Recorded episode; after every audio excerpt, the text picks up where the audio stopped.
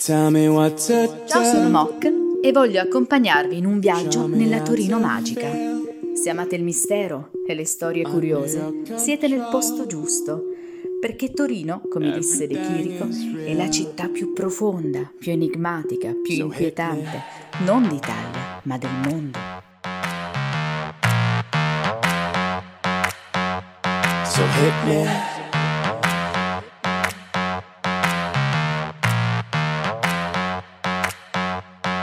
Hit me.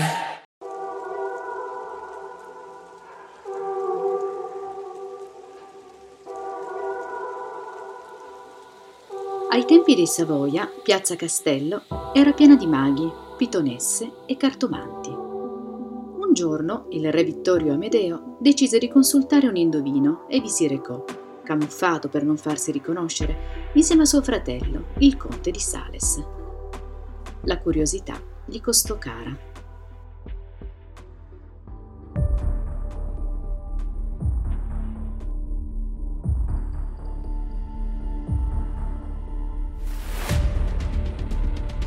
I due malcapitati ricevettero terribili profezie, la decapitazione per il conte e una rabbiosa morte in prigione per il re.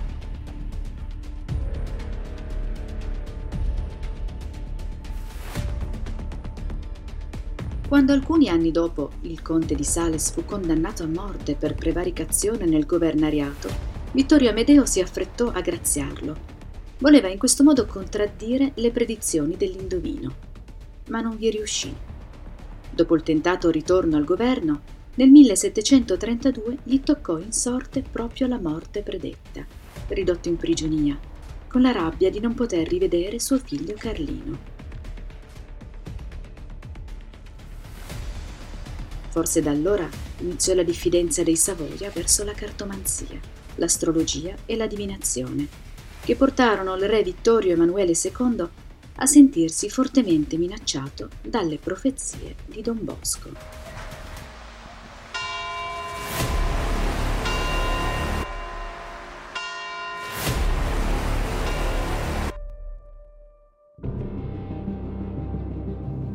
Accadde nel 1854-55, quando il sacerdote prese ad annunciare con disinvoltura la morte dei reali. Don Bosco inviò alcuni messaggi al re, in cui prediceva grandi lutti a corte se la legge sull'incameramento dei beni ecclesiastici e la soppressione dei conventi non fosse stata impedita. Il sovrano ne fu contrariato le profezie di Don Bosco si verificarono puntualmente nel 1855.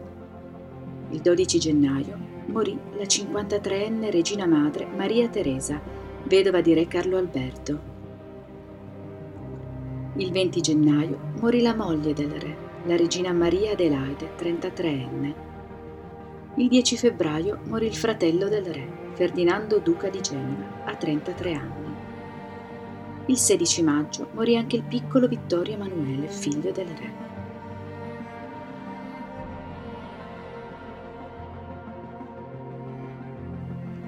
Il rapporto dei Savoia con la divinazione si fece sempre più temuto fino a coinvolgere i numeri. Il 28 portava male. Troppi decessi erano avvenuti in casa Savoia il giorno 28.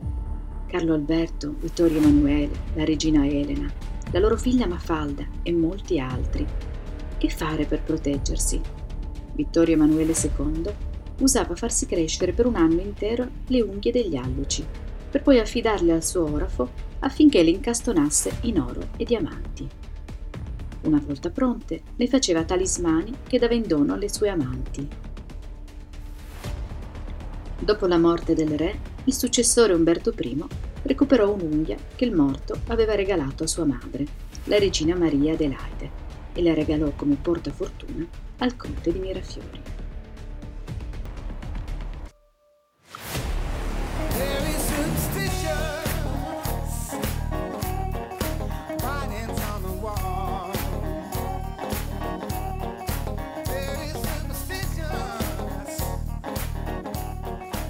Quando vi sentirete strani dunque perché cambiate strada se attraversate un gatto nero o pensate che i vostri guai siano collegati a qualche macumba, consolatevi pensando ai nostri antenati Savoia.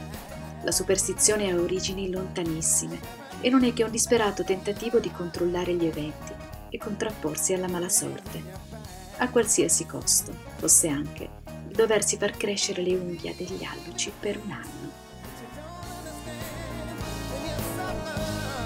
Occhio malocchio, mettiamo le ginocchia e come battizzo contro il malocchio. Con il peperoncino e un po' di insalata ti protegge la Madonna dell'ingoronetta. Con l'olio, il sale e l'aceto ti protegge la Madonna dello sterpeto. Corno di bue, latte scremeto, proteggi questa casa dall'innominenza.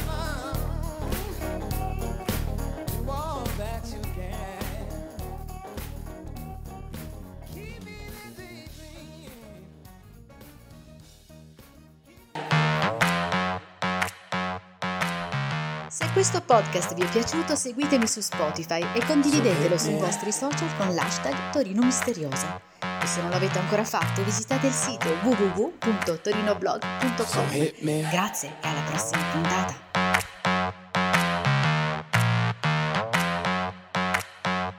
So hit me.